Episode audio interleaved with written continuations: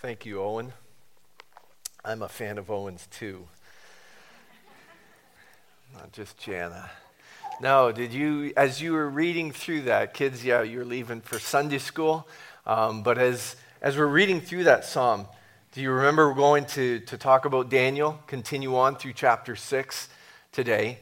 And just as you read that psalm, it's amazing how many images in terms of the Lord delivering the righteous from trouble it even talks about lions in that, and it talked about it in one of the songs. And I just, I keep thinking as I'm sitting here, or was thinking as I, I was sitting here or singing here this morning, that, you know, I, I send out my sermon outline, and this is the passage we're going to be studying. And I don't know how many of you look it over, but it would be such a good thing for us to, you know, sort of look it over at the beginning. And I was thinking as we are singing, man, I got to maybe start sending out the, the music ahead of time too, at least the titles, and you can maybe look up some of the songs because for me, because I'm coming here like full, like I'm ready to, to preach the message, it's just there's so many things that tie together.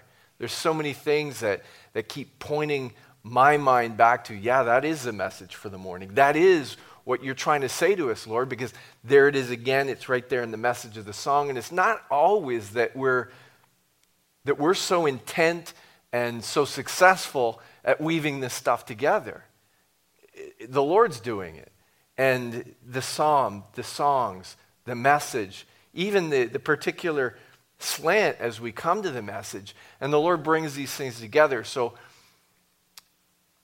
I'm hoping that you understand that as much as I always say, you know, it's not just an academic thing, there is that side of it in terms of we put the, the work in, we put the effort in, we, we do the study, and we see Christ in the middle of it. We see God speaking to us through our, our focus, through our studies. So, just that at the beginning, you know, that psalm, it, it just really it was, as, as, as Owen read the introduction, about a time when David was delivered. But we think about that, and it applies perfectly to this moment when Daniel is delivered. And, you know, the songs that we've been singing about, uh, just the hope that we have in life or death because of God. He's our eternal hope, He's our forever hope, no matter what. You know, all those things just keep channeling us toward exactly what we have in our, in our God. And I, I just trust that as you come here this morning or as you are joining with us online this morning, that you're feeling encouraged in your relationship, in your walk with the Lord, and that you feel it is worthwhile. The effort, the effort that you put out to study His Word, the effort you put out to seek Him in prayer, because that's what it's all about. And I know sometimes we get lazy, don't we? We all do. I get lazy. And, well, yeah, just not taking the time I should to pray. I'm not thinking about actively, you know, moving forward in terms of my own spiritual life. Uh, just sort of content. And I was talking with somebody this morning, and just that idea that, you know, it's not it's not that we go and we go, okay, I want to do an evil thing. I want to be bad. I want to be evil. But when we as Christians just sort of sit back and say, you know, I'm not going to seek the Lord, that's when we're off track. We're, we're going down the wrong road and end up surprised where we find ourselves and we're running around going, okay, where are you, Lord, in all of this? And so, anyways, just a, a little encouragement for you. It's not that I don't have a long enough sermon, I'm trying to pack in extra, I but I just felt like, you know, we need to be challenged to, to put our minds into this and think about this, and, and, and the Lord is there. So we're in the middle of this story, crown jewel of the book of Daniel, Daniel in the lion's den, uh, story we all know. Um, let's pray. Father, we come before you this morning as we open your word and we ask, we say, It's your word, Lord, let us in. Let us understand what it is that you want to teach us this morning, us as a congregation, us as individuals. We know that because you are God, because you are over all, because you are in all, there is, are both things going on. There's this, this general message and the details of the application. Your spirit is willing to speak to us. So help us, Lord, to do our part. Help us to come before you confessing that we're, we are sinners, we're in need. We need to hear from you. We need you to even open our minds up to be aware of those, of those truths that you want to teach us. So lead us along, we pray, in Christ's name and for your sake, Lord. Amen. Well, as we think about this story, this Daniel and the lion's den story, it's easy to understand why it's such a big story, why everybody knows about it. Two basic reasons I came up with. Uh, first, if you're looking at it from the side of entertainment, attention grabbing entertainment value, it's a combination Nat Geo, Joe Exotic, Court TV, Question Period in, in Parliament, which isn't always so exciting, but Survivor, all wrapped into one. All of those popular or at one time popular television shows. It's all that wrapped into one. And so you've got a bit of everything that would catch somebody's eye. You have dangerous animals, legal wrangling, and competition. It appeals to us, doesn't it, this story? Second of all, it includes all of the previous truths taught in all of the previous chapters of Daniel, all in this one story. Daniel reflects in this story God's faithfulness, God's graciousness, God's understanding, God's commitment in an exemplary way. In one of the most captivating incidents in the Bible for all ages, for all levels of learning. Everybody can, can identify or wants to identify or wants to understand and listen to this story. It is both a blunt story that it's like there's the truth. And then it's nuanced. There, there are little subtle messages all the way through it. It is a spectacle, but in it there is spectacular truth. And God does this sometimes. God does this. I say sometimes because a lot of times it seems like God is subtly involved in what's going on in history, in what's going on around us in the day to day. But there are times when God comes in, boom, in a big way, and, and we cannot miss it, or we shouldn't miss it, unless, of course, we're trying to suppress the truth. And we know that happens, doesn't it?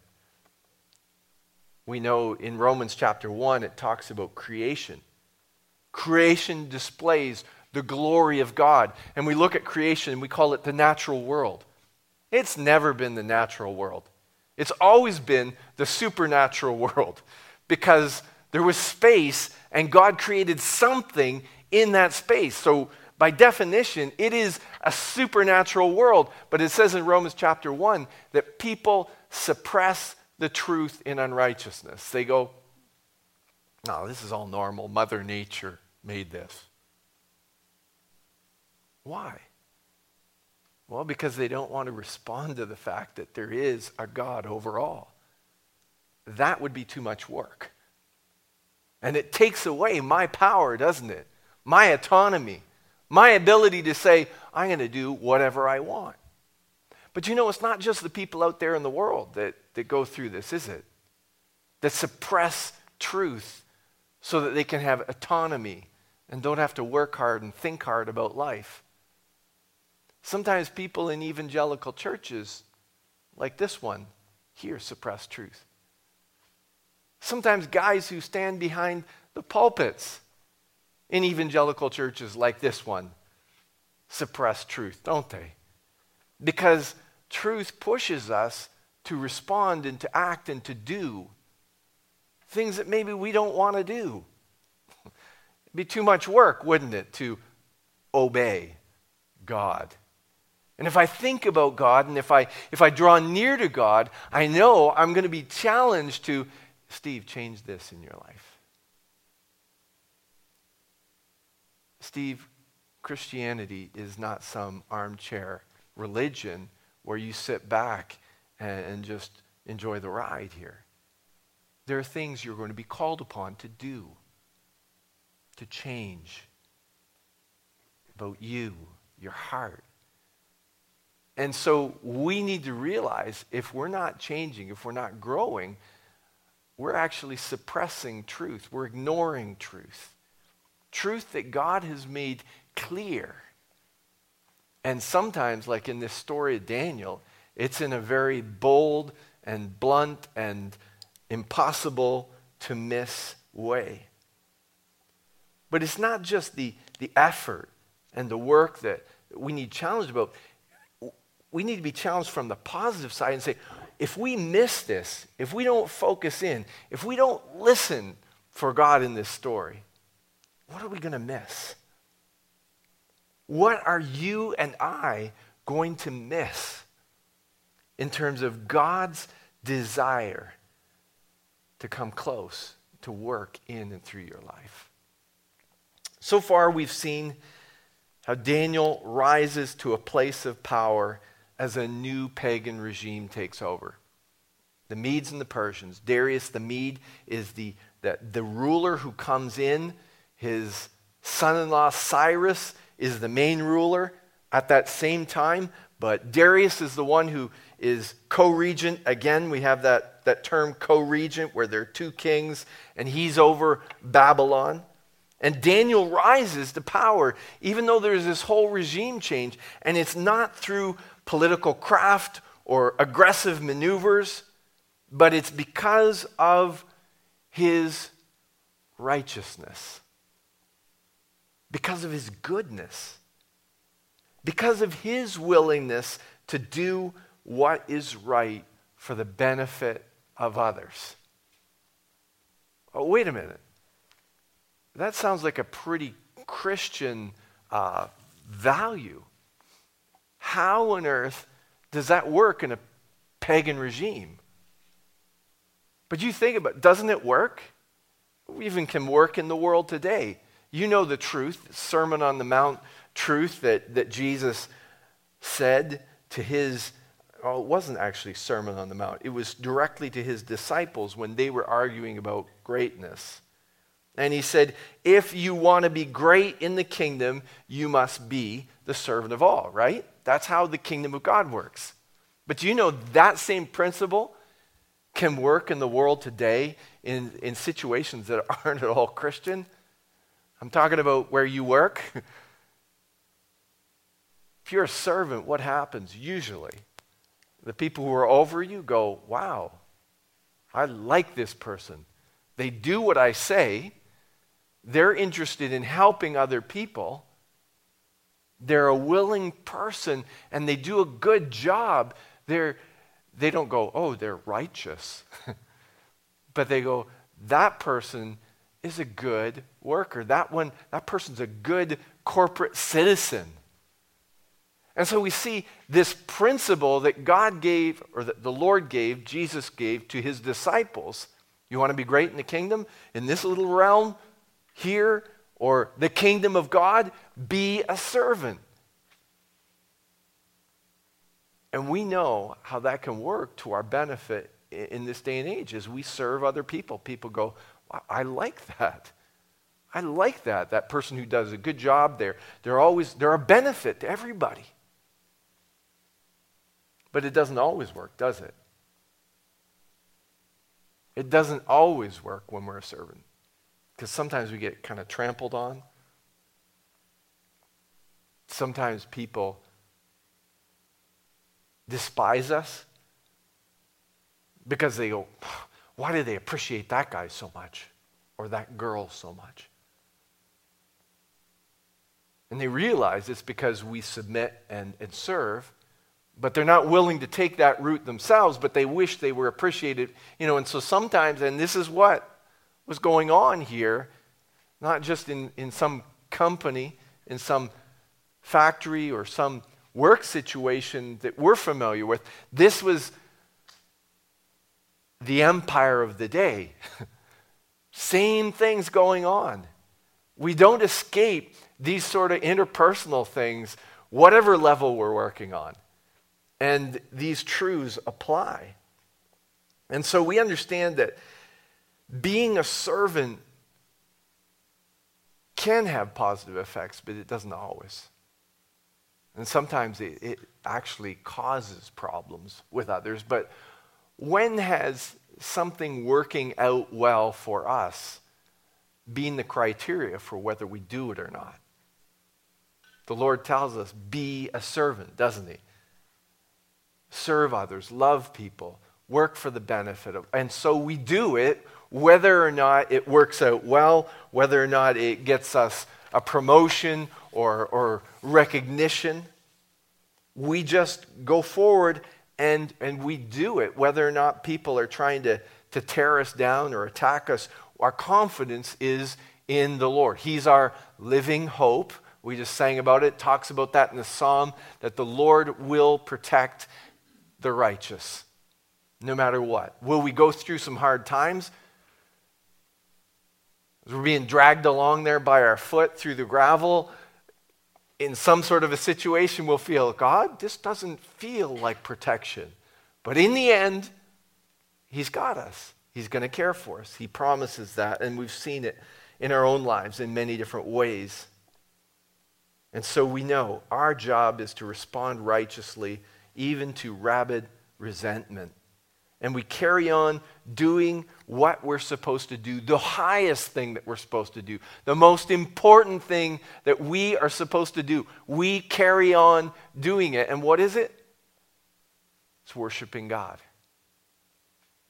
It's worshiping the Lord through our lives, through the things that we do, through our work, through our, our home life. We live, live in fellowship with Him, we honor Him even under threat. Loss of position, paycheck, loss of paycheck, I should say, persecution. And that's what Daniel did. And that was sort of the, uh, the beautiful thing in chapter 6, verse 10. It says, When Daniel knew the document had been signed, the one that said, You can pray to nobody but King Darius, he went to his house where he had windows in his upper chamber open toward Jerusalem. He got down on his knees three times a day and prayed and gave thanks before the God as he had done previously. And I think that's a key thing. This was his righteous routine. This was the thing that he did. He was faithful, he was consistent, he persevered. He, I mean, this was his, his, it wasn't like, oh, you're going to say I can't pray? Well, no, I'm going to start praying. It wasn't that rebellious thing that, yeah, even Christian people can have. They get our back up. You're not going to tell me what to do. No, this was just him doing, him doing what he had always done to honor God. And, and so we see this rock solid, righteous responsibilities he carries on. And we think, what could be gained from doing that? How can it glorify God? To what extent will that glorify God? Because it seems like, I mean, in the moment, he could be saying, Well, God, if I get snuffed out, who's going to be the testimony here for you in this place? You know, there are very few people. We get the idea very few Jews in exile in this situation in Babylon, now Medo Persia, who were living and honoring God. And so we would be right there with Daniel going, No, Daniel, you should stop praying because who's going to glorify you if you get tossed into the lions? And as I was studying this and reading this and thinking this, I, I thought of a New Testament equivalent, and this is Sermon on the Mount stuff. Jesus says, Let your light shine before others so that they might see your good works and give glory to your Father who's in heaven. Let your light shine so that others would see your good works and give glory to your Father in heaven. It doesn't say, and everything will turn out okay. Nothing bad will happen to you. No, it's the statement that Jesus gives us to just keep doing what we should be doing to and we'll see it's living in relationship with him. So let's continue on in the story. We're going to we're going to start in reading at verse 14. And it says then the king when he heard these words he was much distressed. Well, what words? They said, You know that law you just made? Well, Daniel's disobeying it, and he should go to the lion's den. He set his mind to deliver Daniel. He was intent, and he labored till the sun went down to rescue him. I can imagine the argumentation, the legal wrangling, the trying to find some loophole, some way around throwing Daniel into the lion's den. Then these men came by agreement to the king and said to him, Know, O king, that it is the law of the Medes and Persians that no injunction or ordinance that the king establishes can be changed. Then the king commanded. Daniel was brought and cast into the lion's den. And the king declared to Daniel, May your God, who you serve continually, deliver you. And a stone was brought and laid in the mouth of the den. The king sealed it with his own signet and with the signet of his lords, that nothing might be changed concerning Daniel. Then the king went to his palace and he spent the night fasting. No diversions were brought to him, and sleep fled from him. Now we know, we know that the king leaned heavily on Daniel. He relied on him, his, his governance, for governance of the kingdom. In uh, the first, we realize that, or in the first of the chapter, it says that Daniel was set up as, as one of three over the 120 satraps or governors. Daniel was one of three. And the king, it says in verse 3 of chapter 6, he had decided I'm going to put Daniel over everybody. So I don't know if he was going to put another one in the three and put Daniel over them, or if he was just going to wipe out the three top guys and say, okay, Daniel, you're the one who's. But he had decided to say, no, Daniel's going to run the show. I mean, probably a good deal for him. He's the king, he can hold the power, he can have the position, but this guy's going to do all the work. This guy's the mind that's going to run the place. And he was perfectly confident in Daniel because he was a righteous man. He was a good man. He was a, he was a servant. He knew he could be trusted. But you know, the whole feeling you get in this is not that he was just a guy who was doing the work that he's going, yeah, I want to keep this guy around. But you get the idea that he liked him too. Talks in verse 14 and verse 18 about him being distressed. And you get this idea from some of the things he's saying. It's not just, wow, I'm going to lose a good worker. It's hard to hang on to those good workers, you know? You keep getting killed and stuff. No, he was distressed that he was going to lose his right hand man who it seems he had some affection for. And this is, this is the double edged sword when we lose somebody that we both love and lean on. You can miss somebody because of your affection, but you may not miss, I mean, they weren't a lot, they were just, they were a nice person to have around. And then somebody, you might not have a lot of affection for them, but you knew they were good help to you. But, but if it's both of those things, somebody you loved and you leaned on, and you lose them, man, that, that hurts. And that was the situation that this guy was in.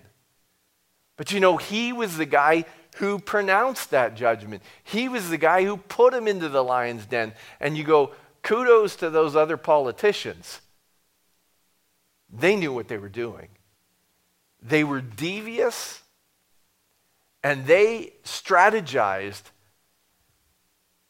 and they hemmed him in so tightly that there was no way that he could save David and lose faith, or without losing faith. He was the one in the end going, yeah, to the lion's den. It sort of reminds me of that situation. Remember with uh, David and Nathaniel? Remember when David took the other man's wife, was guilty, and was sort of wallowing along in his, his guilt and trying to run a kingdom? And then God sends Nathaniel, the prophet, to him, and Nathaniel spins this whole tale of how one man, rich man, who has thousands of sheep, steals the one sheep from that poor guy who only has one sheep and takes it for himself and kills it for, I think he kills it and feeds it to somebody else. And, and Daniel was enraged, or David was enraged by that story. And he goes, That guy's got to pay. Well, they did the same sort of thing. I mean, they built the whole thing so that, first of all, Daniel would get in trouble for praying. And then they came and they said to the king, Well, you know, there's somebody who's been praying and they've not been following the injunction that you made and, and they're guilty and, and they built him up and the king goes well that person needs to go to lion's den before he realized or knew they were talking about daniel and so they got the king to pronounce the judgment and then he go well the name is daniel so now how is he going to backpedal and so they were smart in an evil sort of way. It's always easy for us to be smart or to, to, be evil, isn't it? Seems like you have people who can't think their way out of a paper bag, but if there's some way that we're evilly going to gain something, we seem to be able to figure it out. And these guys, yeah, they, they had it all figured out. They, they roped the king in. They brought him into this situation where he ended up casting judgment on someone else. And, well, in David's case, he didn't realize he was accusing himself. In this case, the king was accusing Daniel, somebody who he didn't want to accuse. There's another little lesson in there for us. God presents to us stories like this all the time in other people. And what do we do? That person's guilty. That person should be condemned. If I only had lion's den, they'd be in it. But that's a story that God's telling us that usually has some way of reflecting back on us, doesn't it? Rarely will we come across the sin of another person that we're not participating in in some way ourselves, right? Or that we're not tempted in that way. And so as we as we hear these stories of other people's guilt, just a warning and just a encouragement because this is something that will help us grow. When we hear of somebody else doing something wrong and we're ready to cast the first stone, Think about it. How could I be participating, or how am I participating in that same sin? Maybe in a whole different area. Or how can I be helping that brother or sister in Christ with what they're dealing with? How can I come alongside? What is my responsibility in this? It's always great to, to just bring it around and say, Lord, you're telling me this story, or you're allowing me to be aware of this, you're, you're communicating this truth to me, or this, this situation to be What do I need to fix up? What do I need to do? And it'll be transformative for our lives and, and for us as a, a Christian community, I'm sure. But it's interesting that the king's trapped in this distressing situation, and it leads him to cry out almost prayerfully. Listen to these words May your God, whom you serve continually, deliver you. Sounds like a prayer, doesn't it? The pagan king yelling that out. May your God, who you serve continually, deliver you. And I wonder, does he really believe that there can be deliverance? You're listening to the words of what he's saying and you're going, does, does he believe there's a possibility? Or is this just something, a formal thing that he would be saying, you know, for a, a religious man of that time? Can there be deliverance? And another question from the di- divine perspective, for the sake of God's glory, listen to this, is it even necessary? For God's sake, is it necessary that Daniel be delivered? You probably didn't talk about this when you did this story in Sunday school, did you? Is it necessary that Daniel be delivered? I was thinking about that this week. This is an important question because we're led to think about how God works in the world. You see, God's glory is sort of a, a foolproof, fail safe sort of thing. God's glory will be seen in every situation. God is over all, God is sovereign, and God has set things up. So his glory is going to be seen. It's guaranteed. Now, this is not to say that we are assured of getting glory in this life. This isn't to say that everything's going to turn out well for us all the time. But God and His truth will shine. And think about what would happen if Daniel got tossed into the lion's den right at this point in time and the lions chowed down. God's glory would be seen. The king and the kingdom would go on, but they'd be hobbled with the loss of Daniel right? Daniel's the guy who's, who's running the show. The king is sort of going, wow, all responsibility. This guy knows what he's doing. Everything is, is, is functioning well, it's firing on all cylinders. And then Daniel's gone. And they're left to struggle along under greedy, morally bankrupt politicians Maybe that would be the greater lesson, wouldn't it? Wouldn't that be a clear lesson and a constant reminder of God's goodness, of how God's man was, was running the show and things were working well, and now potholes, taxes, mandates pure, poorly applied they, they, point us to this fact that, you know, God needs to be in charge. God's man needs to be in charge. And every time the people in, in Medo Persia or the Babylonian Babylon, the city of Babylon, the head of Medo Persia now, they hit a pothole in the road, they'd be reminded of, man, if only God's man was in charge. That might be a more powerful, constant message to these people that God, God's the one who deserves glory. Mightn't it? As I think about my life and the situations that I live through and what I've seen, more often than not, I think that's the way things go. God doesn't step in with some miracle and, and save somebody from certain death. There are a lot of times when things go wrong, when things are difficult, when things are challenging, and we realize, yeah, this is a world that is, just like God said, cursed by sin. And these people around me, these people including me, are also cursed by sin. And when we sin and when we, we, we walk in that direction that we should not, we, we see what happens, don't we?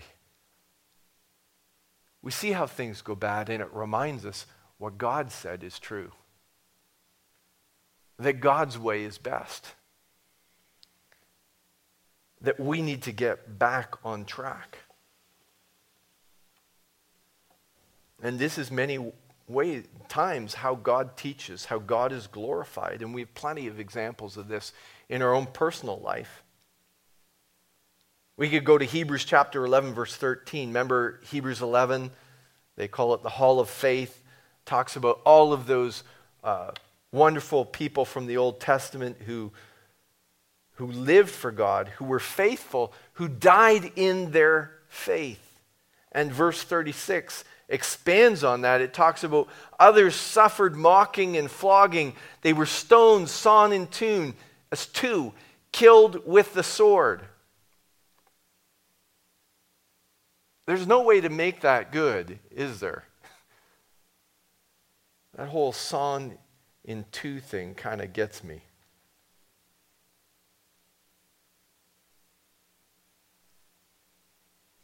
But it says the world was not worthy of these people. And it's exalting those stories as stories, as things that glorify God, that exalt Him, that lift Him up in this world. That those people who the world was not worthy of, those righteous people who lived faithfully, the world turned around and they, they, they murdered them. They tortured them, they murdered them. And it says that glorified God. What a lesson for the world. And we go, wait a minute, that sounds familiar. The flogging and then the killing. Oh, yeah. that is what happened to Jesus Christ. That is the gospel that glorifies God. Sinful world, overwhelmingly sinful world. A world that God has said you know what? I will let you go in your own way. If you suppress truth, if you're going to, to, to, to turn away from me, rebel, this is what you're in for, but I've still got my people in there. And Jesus Christ was first among those people, the first fruits, it says.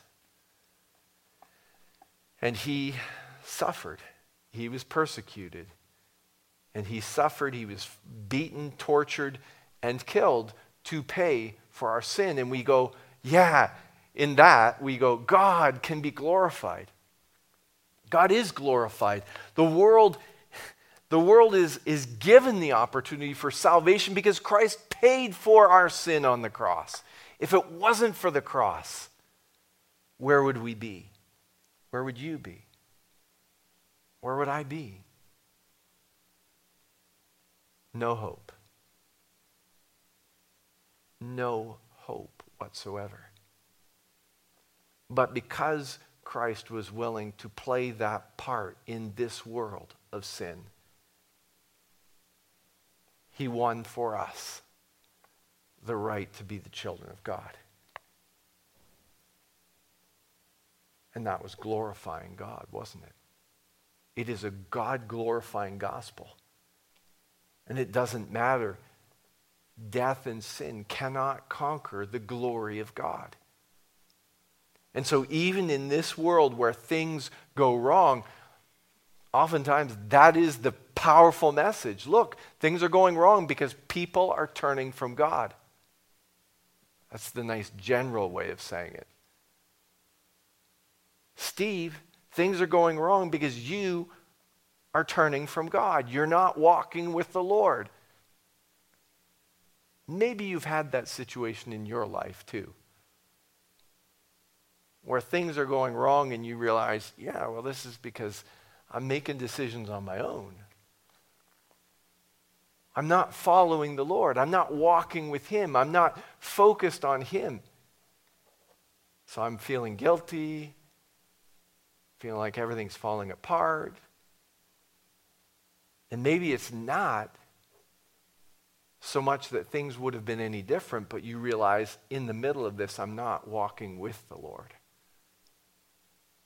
I don't feel like I'm close in close relationship with him. So as I go through these struggles, as I face these difficulties, I don't have this confidence that, hey, he's with me in this. He's by my side. And it comes down to not just oh, picking the right thing, making the right decision all the time, but it's walking with the Lord and knowing, come what may, He is with me. I am with Him. God glorifying tragedies. Do they happen? Yes, they do. And Paul says in Philippians chapter 1 12, What has happened to me has turned out for the furtherance of the gospel. All that tragedy, I mean, he, he lists it in one passage. He talks about how many stonings, how many shipwrecks, how many times he was beaten. And he goes, Hey, this is the end of his life, Philippians. He's in jail in Rome, awaiting an eventual execution. And he says, Everything that happened to me, it was for the gospel. It was for God's truth. It glorifies Him. It, it, it takes this message to more people that they can have an eternal relationship with God. Later in that chapter, he, says, whether by life or death. Remember that? That's, I'm content. Life or death. To live is Christ, to die is gain. And then he says this at the end, and this is where it brings us right back smack into the message of Daniel chapter 6, second half.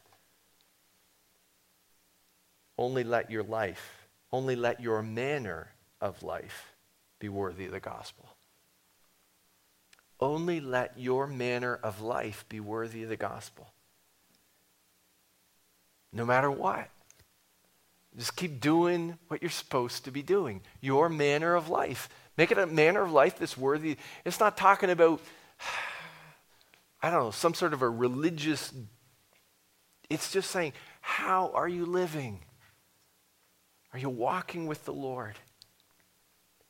And we realize as Christians, when we get in these dilemmas, you've heard of that, we're on the horns of a dilemma. We're between a rock and a hard place. That is never the case for a Christian. We're always between the better, or the best and the better, the better and the best. We're never, oh, we could lose or we could win.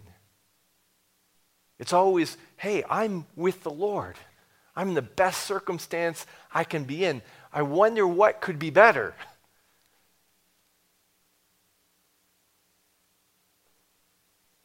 And maybe through this tragedy, through the difficulty we're going through, through the hardship we're facing, God is saying, I'm going to show my glory in an incredible way. And we go, wow, God's going to use me for that? To glorify himself in this world? Hey, I'm willing to suffer for better. I'm in the best circumstance I could be in. I'm in Christ, but I'm going to suffer like Christ for better. And then it gets worse than that. And we die. Oh, no, that's still better. Still better. And so we, we understand as a believer in Christ, somebody who's walking with the Lord, we're in the best circumstance we can ever get. We're in relationship with God an eternal hope, a solid hope, an unchanging hope. And things will only get better, even when they get worse. Because God will communicate His truth through our life, and we're servants, right? A servant's happy when they're doing the will of their master, when they're used for some, the bigger the job, the better our situation. And there are a lot of times when bigger jobs or dirtier jobs or harder jobs or miserable jobs. We go, okay, God, show us how. We'll keep going forward with confidence in you. Only let your manner of life be worthy of the gospel. Hold on to that. What is a life that's worthy of the gospel. Note that. We'll talk about it more. What of Daniel's deliverance? We've established that it's not necessary that Daniel be delivered to glorify God, but you all know that he was. Let's continue reading. Then at the break of day, the king arose. He went in haste to the den of lions. As he came near the den where Daniel was, he cried out in a tone of anguish. The king declared to Daniel, O Daniel, servant of the living God, has your God, whom you serve continually, been able to deliver you from the lions? And Daniel said to the king, O king, live forever. My God sent his angels, shut the mouths of the lions, and they've not harmed me because I was found blameless before him and also before you, O king. I've done no harm. Then the king was exceedingly glad, and he commanded that Daniel be taken up out of the, out of the den. So Daniel was taken up out of the den. No kind of harm was found on him because he had trusted God. And the king commanded, and those men who had maliciously accused Daniel were brought and cast into the den of the lions. They, their children, their wives, and before they reached the bottom of the den, the lions overpowered them and broke all their bones in pieces. That's a pretty grim image as we conclude that paragraph. But I want you to notice, and I'm not sure if you noticed, maybe you did read this passage through before, before today. Did you recognize that God being glorified by the world in this passage, in all three paragraphs, it's the pagan king who makes a statement about God. Daniel does not have to say a thing. He's lived faithfully. And it's the pagan king who, at this point in time, again yells out. First time it was prayerfully, this time he cries out, and, and in seemingly in faith. It sounds like he's expecting Daniel to respond. Daniel, servant, listen to this, of the living God, has your God, whom you serve continually, been able to deliver you from the lions. He calls God a living God a God who is active, who is interacting with what is going on in the world. And he was a pagan king. Is this the God that we believe in? Is this the God that we represent, that we embody in the world? A God who we expect to act in situations a God who we have confidence in, who we know will act by life or by death, good or by evil. No matter what happens, we know, oh, well, God's going to act in this situation. His glory, fail safe, will be seen. It's guaranteed. I just have to walk worthy. I just have to be faithful. How can we do that? How can we be image bearers of this kind of a living God? And the king helps us with that answer because he points to Daniel and he says, This God who you served continually. And we think of Daniel and we think, well, what did that mean for him?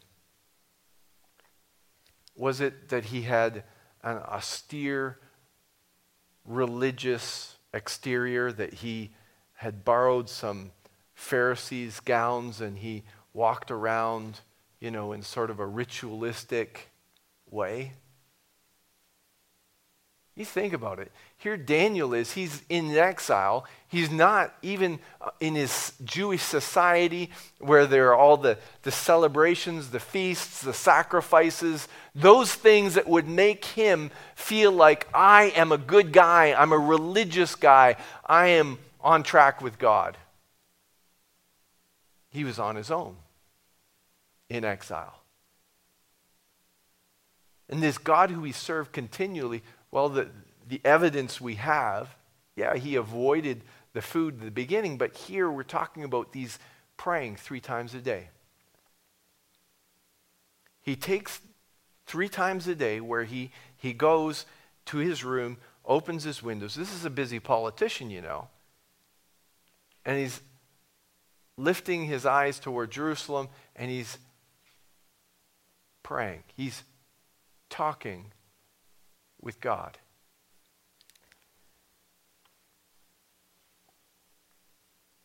He was committed, absolutely committed in relationship with God. There was a real relational faithfulness to God. It wasn't just the, you know, I'm going to, to pray three times. I'm going to go do my prayer time. But he goes and he spends time with the Lord. A real relational faithfulness testifies of God's authentic reality when we're living with the living God. You see, we want people around us to know there's a living God. This is the question for us. Are we living with God? Are we living in relationship with Him? Is there something not ritualistic and religious, but a relational routine? What a challenge for you and me as we think about our lives. A relational routine where, yeah, I, I have that time, that special time, that I separate myself from what's going on in, in the world. But I'm busy. I have got so much to do today. I'm not like some Babylonian politician who has nothing to do but run an entire country.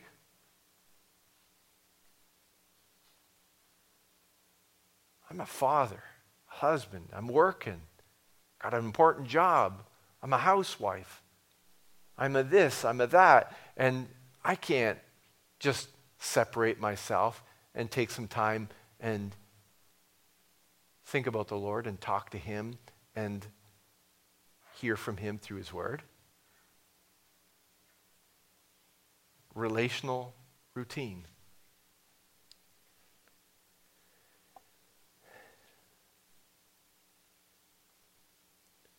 What's the Lord calling you to do?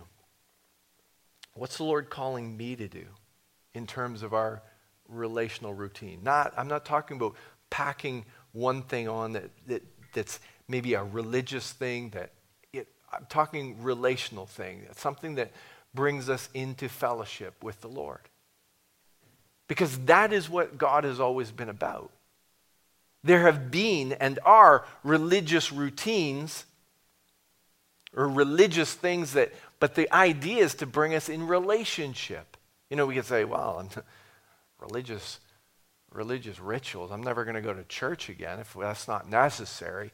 But the idea for this is to bring us together into relationship corporately with the Lord. It's never been just to come in here and sing the songs and, and study the scripture and, you know, say, boom, I've done my, my job, completed that task.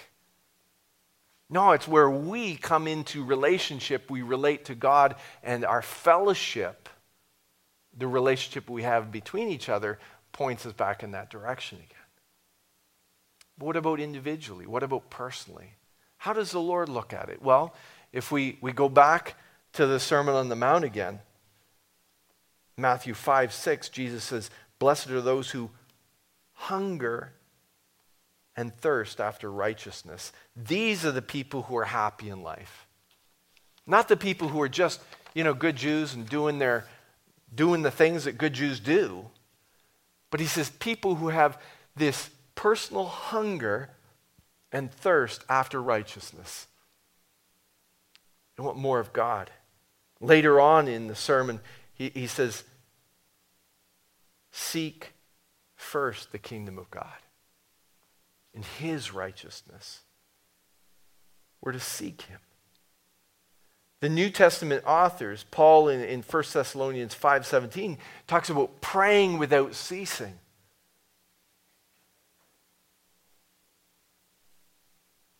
Peter says, desire the sincere milk of the word.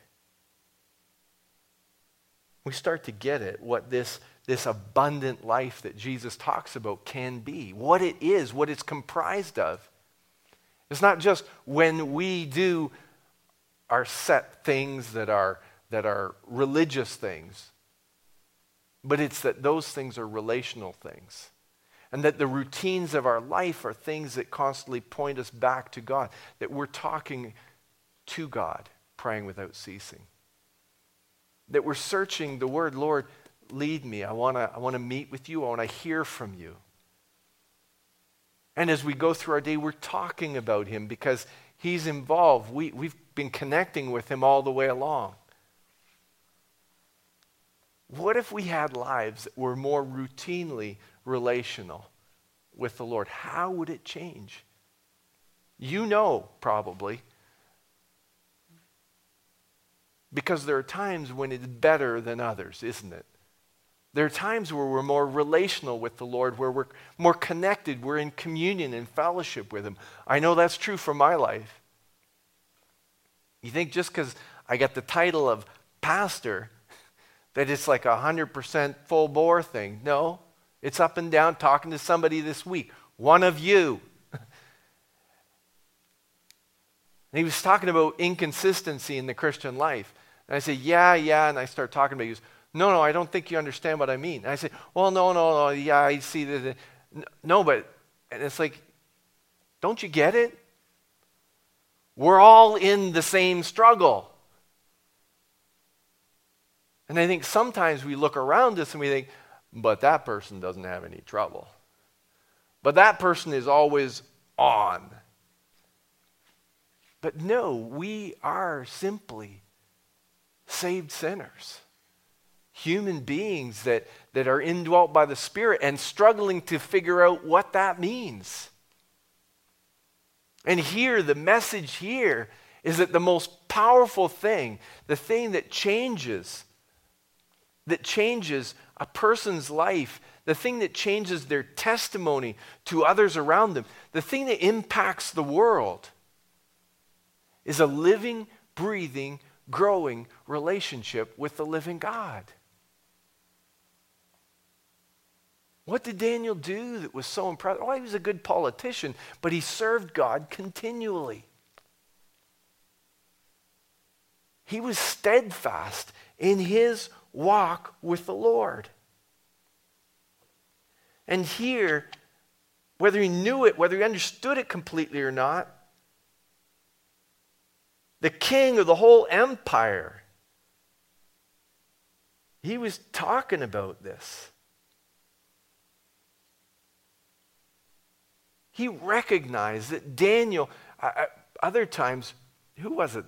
It was Nebuchadnezzar before who said that. You know, you, Daniel, in whom is the Spirit of God.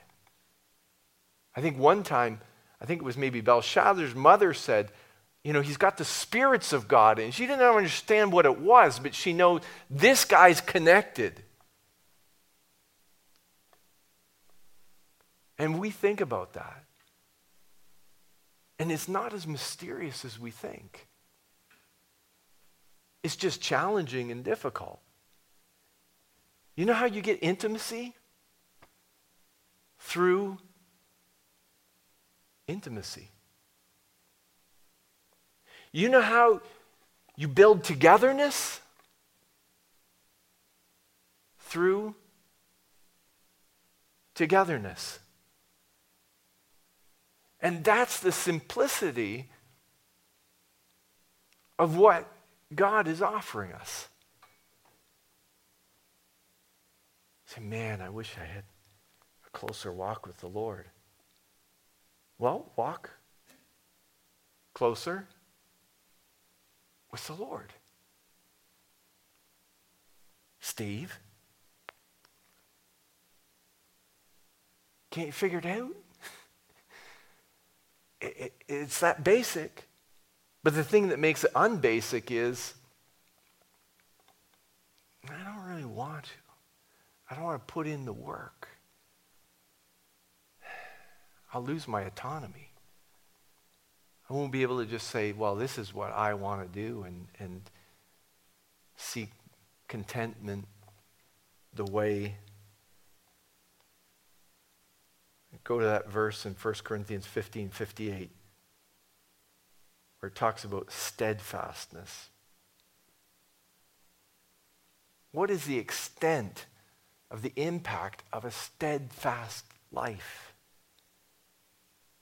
Where Paul says in 1 Corinthians 15 58, Your labor is not in vain. Be ye steadfast and unmovable, always abounding in the work of the Lord. He says, Your labor is not in vain.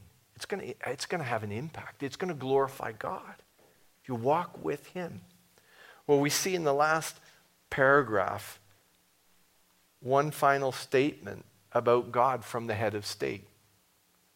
Then King Darius, verse 25, wrote to all the people, nations, languages that dwell in the earth. He says, Peace be multiplied to you. I make a decree that in all my royal dominion, people are to tremble in fear before the God of Daniel. For he is the living God, enduring forever. His kingdom shall never be destroyed, and his dominion shall be, his uh, sorry, and his dominion shall be to the end. He delivers and rescues. He works signs and wonders in heaven and on earth. He who has saved Daniel from the power of the lions. So this Daniel prospered during the reign of Darius and the reign of Cyrus, Cyrus, sorry, the Persian. And so he gives this final statement, but this time it's not just you know something he's crying out it's not something that a few people in the area can hear but the king is saying this to the entire empire the then known world and he says peace be multiplied to you does he know what he's saying I mean, he sounds like a Christian. Peace be multiplied to you, he says to the world, but he's not offering a peace to the world through his reign and rule, but he's talking about the Lord's. And we don't have any specific statement on the spiritual status of Darius the Mede. But he's doing the same thing here that Nebuchadnezzar did just before Nebuchadnezzar went into the seven years of insanity and came into a real relationship with God, isn't he? Nebuchadnezzar made a decree like this to nobody says anything bad about Daniel's God. And so here, Darius is doing the same thing. He's lifting up God and he's saying, you know, Daniel's God is real. He says he's the living God. He calls him the eternal ruler. And he, he talks about how he's powerful and personal. Wouldn't you like to have a God like that? One who's living, interacting. He's eternal over all things and for, for, for, forever. And he's powerful and personal. Is that the way we're living our life? Here we have another pagan ruler. He's, he's at least figured it out theologically or theoretically or academically. This God is real, He works. But what about us, the children of God?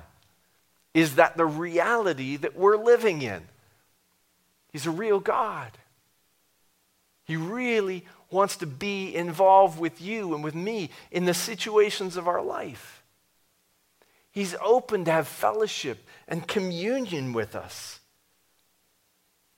But we know sometimes we slide back into just an intellectual understanding of we, what we have, right? The ups and downs of the Christian life. But God's gospel, a relationship with Jesus Christ offers us a joy filled, peace sharing, steadfast experience that displays His glory to the world around us.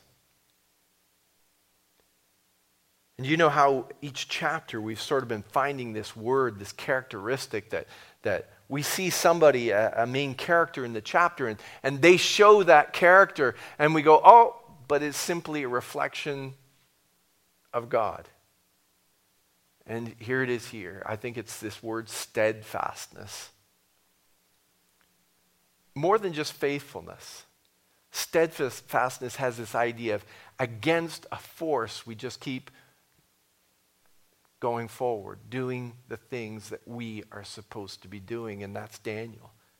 Doesn't matter about the law, he prays. God will be glorified, life or death.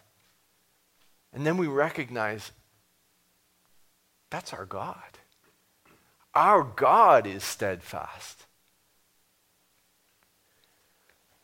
That's how it's translated here in some versions of the Bible, for he is the living God and he is steadfast.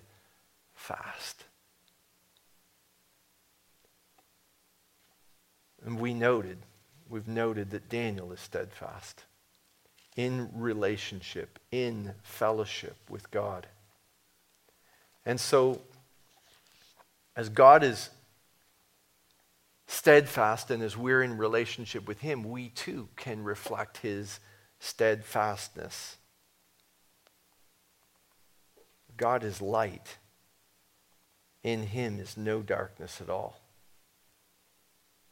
I was thinking of that passage in 1 John chapter 1, where John says, John, the last living apostle, says, This is the message we've heard from him and proclaimed to you that God is light, and in him is no darkness at all. If we say we have fellowship with him while we walk in darkness, we're lying.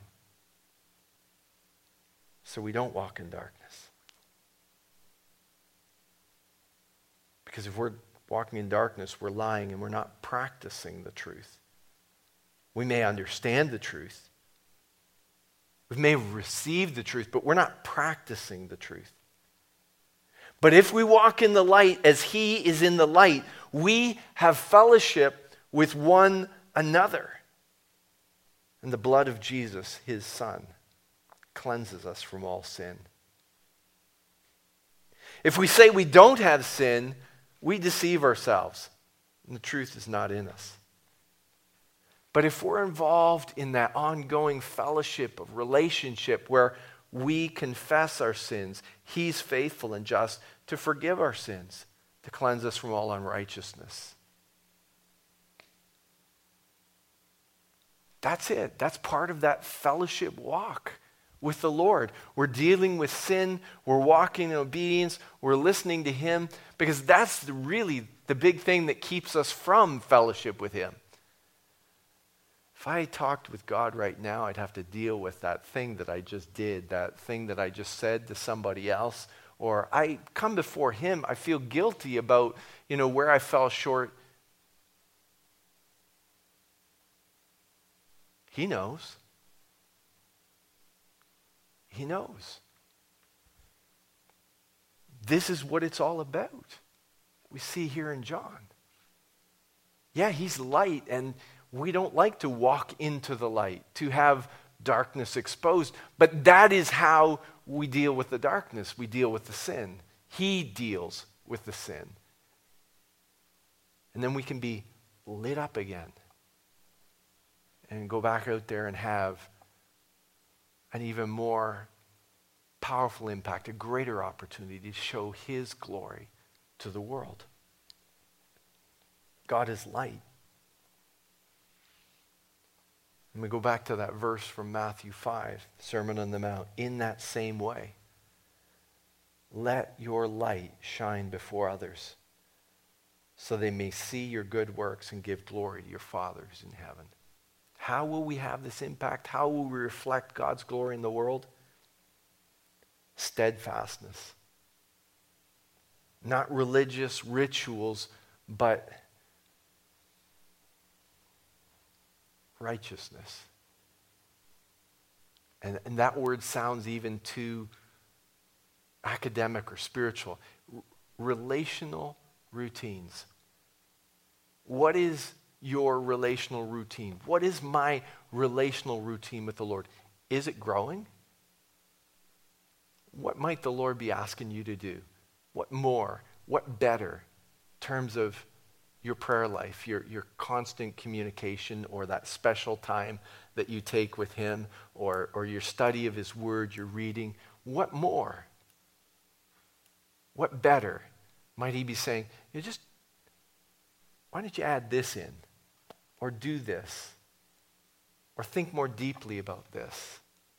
Because God is doing that. God wants to have fellowship with us. He wants us to be part of showing his glory in this world.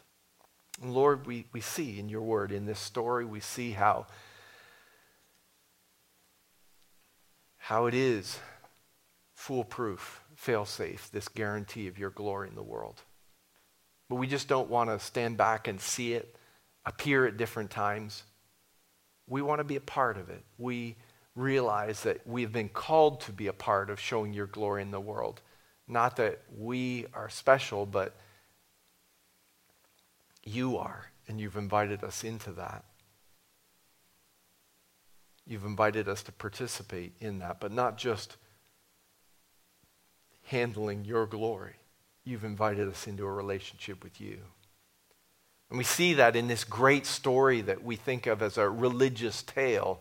And we think of, of Daniel as somebody who is oh, way beyond any of us. We see it was his continual walk with you, his consistency, his steadfastness in his relationship with you. That meant he was a man who impacted a king and a kingdom. Lord, help us help us to, to be where we should be right now in our own hearts and minds, looking and listening to you. Help us to hear from you. Help us to consider what needs to change in terms of our relationship. We do a lot of things, and we do a lot of things just by routine, and it's the routine of, of serving ourselves. But Lord, help us to consider what and how we should be doing what we're doing on a daily basis, that we could walk more faithfully with you. Push back against the, the world that encroaches into our life and be steadfast in a relationship with you. Pray, but not just to complete a prayer, fill a time, but as you did, Jesus, when you walked on this earth. You sought times to be in fellowship with the Father. Lord, we pray that would be our heart. That we would be able to encourage, no, that we would be able to, first of all, fellowship with you and then encourage one another as we fellowship with one another and then that there would be a lasting impact on the world around us. Simply because we have continually sought to be with you and serve you. Thank you, Lord. Thank you that you've called us into something that was beyond our understanding. But you've called us into something and, and expressed it and explained it through stories like this, and you've shown us the simplicity that we can have intimacy with you by being intimate with you. We can be together with you by just spending time together with you. Help us to learn, help us to grow that your glory might be seen in the world. We pray this in Christ's name. Amen.